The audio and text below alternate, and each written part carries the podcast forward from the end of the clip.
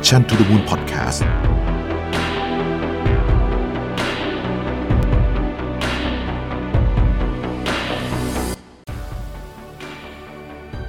วัสดีครับ ผมอ้ำสุภกร ขอต้อนรับทุกท่านเข้าสู่รายการ Remaster ครับ วันนี้จะมาชวนคุยเรื่องของวิธีการช่วยให้พนักงงานเก่งๆ ได้เติมเต็ม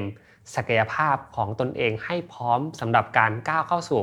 บทบาทที่สำคัญในองค์กรมากขึ้น ผมกำลังพูดถึงพนักงานระดับปฏิบัติการที่กำลังจะก้าวเข้าสู่ฐานะ team lead head team นะครับเป็น manager หรือว่าการเป็น senior ในองค์กรนั่นเองครับ เพื่อให้เข้าใจความท้าทายในการทำงานของผู้นำและโอกาสในการพัฒนา พนักงานที่มีศักยภาพสูงนะครับหรือเรียกง่ายๆ ก็คือเป็นซูเปอร์สตาร์ในองค์กรนั่นเองครับ จำเป็นต้องเผชิญกับเรื่องราวต่างๆ อีกมากมายเลย เมื่อคุณก้าวเข้าสู่บทต่อไปของการทำงานนั่นก็คือฐานะผู้นำนะครับ โดยวันนี้ครับผมขอเริ่มต้นจากเรื่องของผลวิจัยนะครับของ Harvard Business School ครับ โดย Harvard Business School นะครับได้เปิดเผยนะครับการวิเคราะห์ใบสมัครมากกว่า 3,000 ใบ ในโครงการ High Potential Leadership ครับ โดยทำการเก็บข้อมูลนะครับ ของคนที่มาเรียนใน Harvard Business School ในฐานะของการพัฒนาตัวเองเป็นผู้นำเนี่ยตลอดช่วงเวลากว่า 20 ปีเลย ซึ่งเป็น value research มาก ๆ ของเรื่องนี้นะครับ พนักงานเก่ง ๆ ครับ จะพบกับความท้าทายในการก้าวมาสู่ความเป็นผู้นำ5เรื่องด้วยกันนะครับเรียกว่า 5 ประการก่อนจะเป็นผู้นำครับ ได้แก่เรื่องแรกครับ การนำทีมนะครับ เป็นเรื่องพื้นฐานเลย เรื่องที่ 2 ครับ การนำการเปลี่ยนแปลง เออ มีความซับซ้อนมากขึ้นนะ การนำการเปลี่ยนแปลงคืออะไร เดี๋ยววันนี้เรามาเจาะลึกกันนะครับ เรื่องที่ 3 ครับ ลักษณะการนำอันนี้เป็นเรื่องของลักษณะส่วนตัวแล้ว แต่ละคนมีสไตล์ในการทำงานในการนำคนอย่างไร แต่ละคนแตกต่างกันออกไป แต่ต้องพัฒนาของตัวเองนะครับ เรื่องที่ 4 ครับ การนำในสเกลที่ใหญ่ขึ้น แน่นอนเมื่อเติบโตขึ้นนะครับ ทีมงานก็จะมากขึ้น สเกลที่ต้องดูแลในบริษัทก็จะใหญ่ขึ้นนะครับ เพราะฉะนั้นการเปลี่ยนสเกลนี่แหละเป็นสิ่งที่พนักงานหลายคนที่เป็นหัวหน้านะครับตกม้าตายกันเยอะมากๆเลย และเรื่องสุดท้ายครับคือการขับเคลื่อนผลประกอบการ หรือว่าทำงานก็ดีแล้วนะครับดูแลลูกน้องก็ดี แต่ผลประกอบการนะครับการเติบโตขององค์กรก็ต้องมาด้วย เพราะฉะนั้นนี่คือ 5 ประการนะครับซึ่งแน่นอนผมไม่ได้เอามาแค่ในมุมของคนที่เป็นซูเปอร์สตาร์จะพัฒนานะในฐานะที่ หลายท่านที่ฟัง Remaster อยู่ในวันนี้ อาจจะเป็นหัวหน้าอยู่แล้ว เล็งเห็นแล้วแหละว่าพนักงานของคุณเนี่ยน่าจะเป็นพนักงานที่ก้าวมาสู่ตำแหน่งของคุณได้ในอนาคต แล้วเราจะทำการ coaching พนักงานเก่งๆ เหล่านี้ได้อย่างไรบ้าง Harvard Business School นะครับก็ได้สรุปอีก 6 ด้านที่จำเป็นที่จะต้องติดอาวุธให้ครบเครื่องกับพนักงานคนนั้นผ่านการ coachingได้แก่นะครับ เรื่องแรกการจัดการเชิงยุทธศาสตร์นะครับ strategic management เรื่องที่ 2 ครับ ความสามารถทางอารมณ์ emotional intelligence ครับ เรื่องที่ 3 ครับ การสื่อสาร communication เรื่องที่ 4 ครับ การนำขนาดใหญ่ขึ้นครับ leading at scale และเรื่องที่ 5 ครับ การนำทีมครับ สุดท้ายครับคือการจัดการเรื่องของความสัมพันธ์ นี่คือทั้งหมดทั้งมวลที่เราจะได้คุยกันในวันนี้นะครับ ก่อนอื่นนะครับ เรื่องมันใหญ่มากๆ มีหลายเรื่องที่เราต้องมาพูดคุยกันในวันนี้ ทำความเข้าใจความท้าทายเหล่านี้ให้ดีขึ้นก่อนครับ เรามาเริ่มกันที่ฝั่งของพนักงงานเก่งๆ คนนั้นก่อนนะครับ 5 เรื่อง 5 ประการที่เขาจะต้องเจอครับ ผมทวนอีกครั้งหนึ่งการนำทีม การนำความเปลี่ยนแปลงนะครับ ลักษณะในการนำการนำในสเกลที่ใหญ่ขึ้น และการขับเคลื่อนผลประกอบการนะครับ ทั้งหมดทั้งมวลนี้ต้องพัฒนาจากจุดไหนก่อนนะครับ องค์กรควรจะเริ่มพัฒนาพนักงงานเก่งๆ เหล่านี้อย่างไรบ้างนะครับจากการวิเคราะห์ผลวิจัยของ Harvard Business School นะครับได้ชี้ให้เห็น ถึงลำดับความสำคัญ 3 เรื่องในการพัฒนาพนักงานเก่งๆ เพื่อตอบให้ครบ 5 ประการเหล่านั้น โดยมีเนื้อหาดังต่อไปนี้ครับ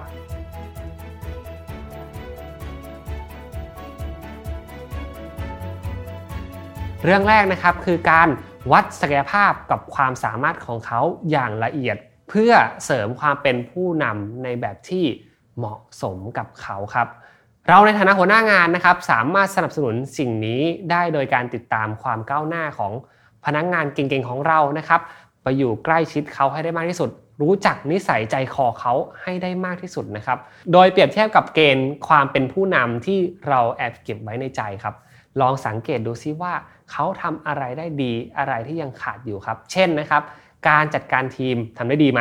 นะครับ การสร้างความสัมพันธ์กับ พื่อนร่วมงานเป็นยังไงบ้าง หรือนะครับการสื่อสารทำได้อย่างเฉียบคมหรือเปล่านะครับ ลองแอบให้คะแนนพนักงานเหล่านี้ดูตามข้อที่ผมบอกดูนะครับ บางคนอาจจะได้ 10 เต็ม 10 ไปเลย เรื่องการสื่อสารอาจจะได้แค่ 5 เต็ม 10 เดี๋ยวค่อยว่ากัน แต่ว่าเราเข้าไปเก็บข้อมูลรีเสิร์ชพนักงานของเราให้ได้มากที่สุดกันนะครับ อีกหมวดหนึ่งนะครับนอกจากเรื่องความสัมพันธ์การสื่อสารนะครับ ก็คือเรื่องของศักยภาพความเป็นผู้นำที่ซ่อนอยู่ในตัวนะครับ เช่น การสร้างแรงบันดาลใจและการจูงใจผู้อื่น สิ่งนี้เขามีอยู่ในตัวหรือไม่ ลองประเมินเขาดูนะครับว่า ถ้าหากว่าในวันที่เขาก้าวมาเป็นผู้นำเนี่ยเขาจำเป็นที่จะต้องปลุกแรงใจสร้างแรงจูงใจกับเพื่อนร่วมงานของเขา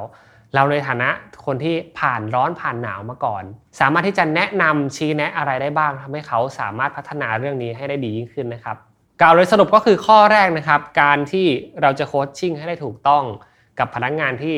กำลังจะก้าวมาสู่บทบาทความเป็นผู้นำนะครับ จริงๆแล้วผมคิดว่าการเข้าไปใกล้ชิดเพื่อรีเสิร์ชเขาเพื่อดูว่าพฤติกรรมแท้จริงของเขาเนี่ยถ้าหากว่าเข้าเกณฑ์สู่การเป็นผู้นำทั้ง 5 ประการนั้น เขาต้องทำอะไร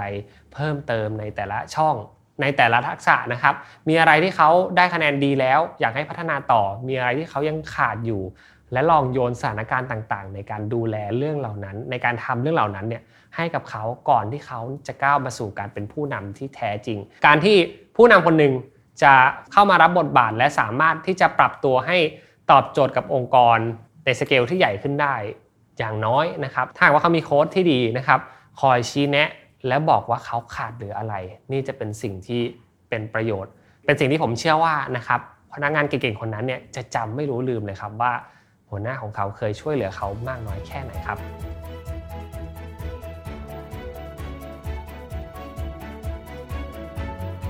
ข้อที่2นะครับคือการช่วยให้เขาเนี่ยเสริมสร้างทักษะความฉลาดทางอารมณ์ ข้อนี้ผม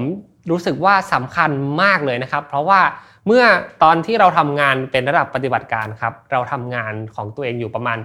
80%ให้ได้ performance ที่ดีที่สุดนะครับอีก 20%เราก็อาจจะทำงานช่วยเหลือคนอื่นนะครับออกไอเดียแสดงความคิดเห็น แต่ว่าเมื่อเราก้าวไปสู่การเป็นผู้นำแล้วนะครับ ทุกอย่างมันจะกลับตลปัดเลยนะครับ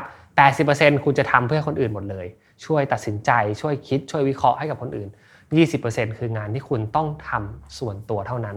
เพราะฉะนั้นเรื่องนี้นะครับต้องจัดการด้วยทักษะทางอารมณ์ที่ดีมากๆเลย เมื่อเราต้องคุยกับคนเยอะขึ้นนะครับ พฤติกรรมของเราคงเปลี่ยนไปอย่างแน่นอน ผมจำได้เป็นอย่างดีเลยครับ วันแรกที่ผมก้าวมาทำงานในฐานะบทบาทของ managers นะครับพฤติกรรมมันเปลี่ยน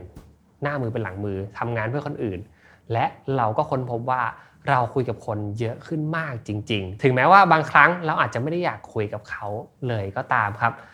นั่นเป็นสิ่งที่ทำให้เราเนี่ยต้องเซฟพลังงานในการพูดคุยกับคนเยอะมาก และเราต้องจัดการอารมณ์ของเราให้ดีมากๆเลยครับเพราะไม่งั้นเรื่องมันจะปนไปหมดเลย เรื่องงานเรื่องความสัมพันธ์นะครับ เรื่องอื่นๆอีกมากมาย ทุกอย่างมันจะปนเปกัน ถ้าหากว่าเรามีความแข็งแรงทางด้านอารมณ์ที่ดีมากๆนะครับการจัดการทุกอย่างการ management ทุกอย่างเนี่ยจะผ่านไปได้อย่างราบรื่น เพราะเรามี mindset ในการคิด และเปิดปิดสวิตช์ในสมองได้อย่างชาญฉลาดนะครับ ผมเพิ่งมาตระหนักรู้เมื่อไม่นานมานี้เองครับว่าจริง ๆ แล้วเนี่ยเราสามารถที่จะจัดการแบ่งสัดแบ่งส่วนของเรื่องอารมณ์ได้เหมือนกันนะครับ เพื่อลดความขัดแย้ง ให้งานที่เราทำเนี่ยประสบความสำเร็จได้มากที่สุดนะครับ เพราะถ้าหากว่าเรามุ่งแต่เรื่องของงาน แต่ไม่ได้พัฒนาทักษะทางอารมณ์เลยครับหลาย ๆ ครั้งเนี่ยเราจะใช้อารมณ์ในการตัดสินใจเรื่องต่าง ๆ แล้วมันก็จะเฟลออกง่าย ๆ ครับ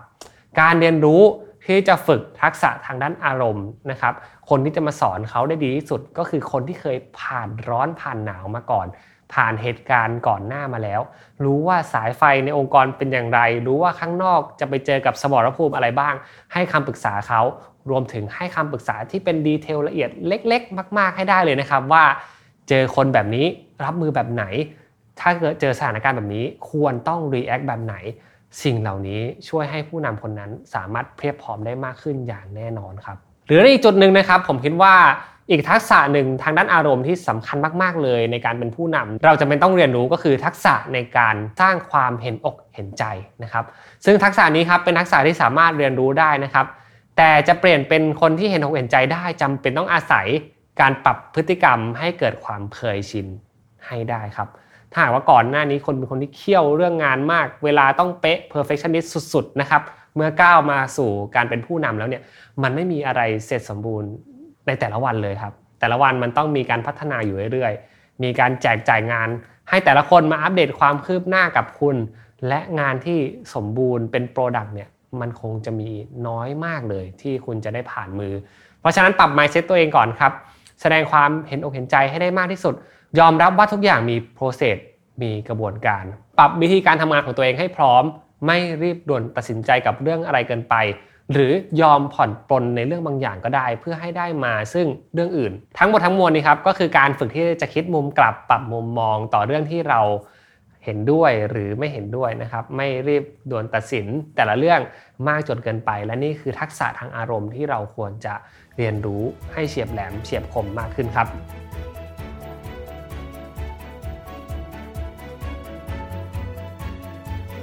เรื่องที่3นะครับก็คือการส่งเสริมความคิดในการเรียนรู้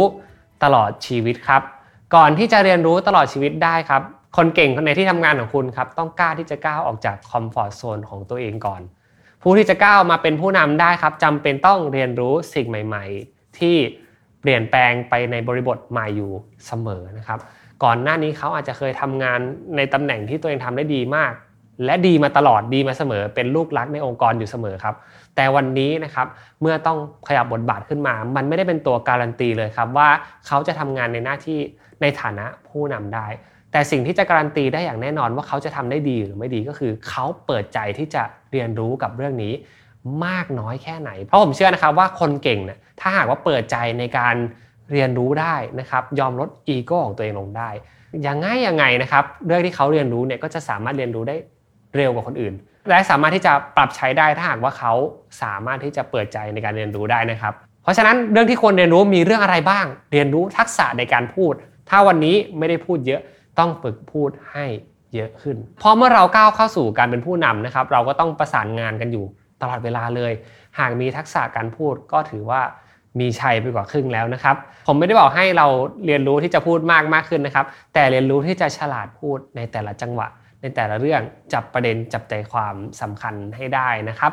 ต่อมาครับเรียนรู้ทักษะในการสร้างกระบวนการในการจัดระเบียบเรื่องต่างๆ พอเราเป็นผู้นำนะครับเราต้องคอยจัด workflow ให้กับทีมงานคอยออกแบบระบบให้สามารถสร้าง productivity ให้ได้มากที่สุด เพราะฉะนั้นนะครับเราต้องคอยจัดระเบียบองค์กรอยู่เสมอ ถ้าหากว่าก่อนหน้านี้คุณทำแต่งานนะครับ ลองปรับตัวเองเรียนรู้ทักษะในการจัดการเพื่อให้คนอื่นทำงานได้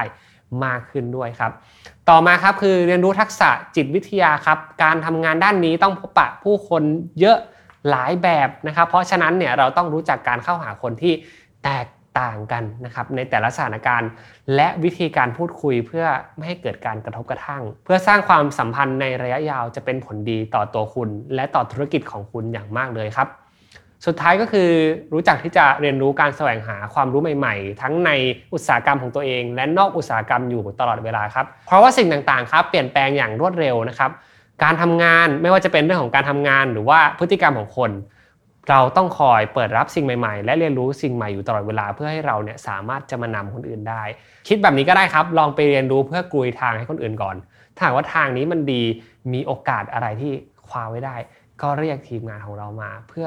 มาคิดกันมาคิดต่อกันว่า สิ่งนี้เราไปทำต่อยอดอะไรกับเรื่องนี้ได้บ้าง อย่างน้อยเราเข้าไปกรุยทางแต่ละเรื่องก่อนไปเรียนรู้ให้ได้มากที่สุดก่อน ไปสร้าง networking ให้กับองค์กรของเราสามารถเดินอยู่บนสนามของการแข่งขันนี้ได้อย่างราบรื่นให้ได้มากที่สุดนะครับถ้าเขาผ่าน 3-4 ข้อที่ผมกล่าวมาแน่นอนครับหลาย ๆ คนก็คิดว่าเขาเนี่ยสมควรจะเป็นผู้นำแล้ว แต่ก้าวต่อไปในเส้นทางความเป็นผู้นำนะครับจะขึ้นอยู่กับ ความสามารถในการร่วมงานกับผู้อื่น ความฉลาดทางอารมณ์ ทักษะการสื่อสาร การจัดการกับความสัมพันธ์ สิ่งเหล่านี้นะครับเป็น key factor สำคัญที่มากกว่าแค่เราเก่งเรื่องงาน แต่มันคือการที่เราเนี่ยเก่งเรื่องการดูคน พัฒนาคน และส่งเสริมให้คนสามารถทำงานได้อย่างมีประสิทธิภาพมากขึ้นนะครับ ผมว่าทางที่ดีที่สุดนะครับของคนที่ทำงานในฐานะโค้ชที่อยากจะโปรโมท พนักงานซูเปอร์สตาร์คนนี้ขึ้นมาทำงานนะครับเพื่อให้มันแฟร์ที่สุดในการทำงานร่วมกันนะครับก็คือการสร้างข้อตกลงร่วมกันตั้งแต่แรกเลยว่า การจะก้าวมาสู่บทบาทผู้นำนะครับเราต้องเปิดกว้างและมุ่งเน้นการเรียนรู้ พร้อมที่จะพบเจอกับตัวเองในเวอร์ชั่นที่ไม่สมบูรณ์พร้อม และเปลี่ยนบทบาทใหม่ล้างตัวเองใหม่หมด เกิดใหม่อีกครั้งหนึ่งนะครับ เสมือนการได้เริ่มเรียนรู้ใหม่ สิ่งที่เราเคยทำดีมาก่อนหน้านี้ อาจจะไม่ได้ช่วยพาเราไปสู่จุดต่อไปได้ หากเราไม่รู้จักที่จะปรับตัวและยอมรับกับสิ่งใหม่ที่เกิดขึ้นนะครับ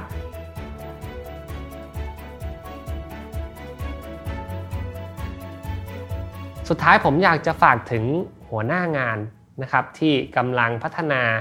คนในทีมงานพัฒนาซูเปอร์สตาร์นะครับ ให้สามารถที่จะก้าวมาสู่บทบาทของคุณได้ในอนาคต และอยากให้เขาเนี่ยอยู่กับองค์กรเป็นนานๆนะครับ ว่าจริง ๆ แล้วในโลกของการทำงานนะครับ ผมว่าสิ่งที่ดีมากๆเลย ถ้าหากว่าใครได้พบเจอ และควรจะโอบกอดมันไว้ดีๆนะครับควรจะรักษามันไว้ดีๆ ก็คือ การที่ได้มีผู้นำที่เป็นครูที่ดีด้วยนะครับ ผู้นำที่ยิ่งใหญ่ครับคือผู้นำที่มันหาโอกาสสอนลูกน้องอย่างสม่ำเสมอ ซึ่งถ้าหากว่าวันนี้นะครับ คุณ รู้สึกว่าตัวเองพร้อมแล้วที่จะพัฒนาพนักงงานข้างกายของเราให้ก้าวเข้าสู่บทบาทของการเป็นผู้นำลองเอาเนื้อหาใน EP นี้ไปปรับใช้ และหวังว่าองค์กรของคุณจะสร้างผู้นำที่แข็งแกร่ง สามารถพัฒนาองค์กรไปสู่จุดที่เราทำอยู่ให้ดีกว่าเดิมได้ ในการเปลี่ยนผ่านยุคสมัยของการเป็นผู้นำในครั้งนี้นะครับ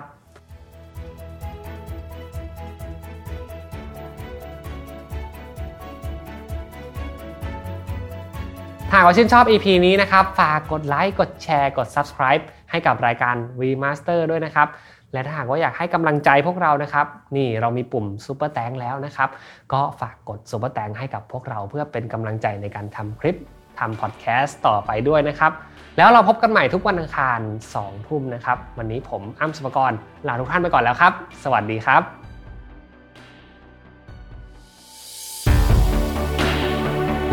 Mission to the Moon Podcast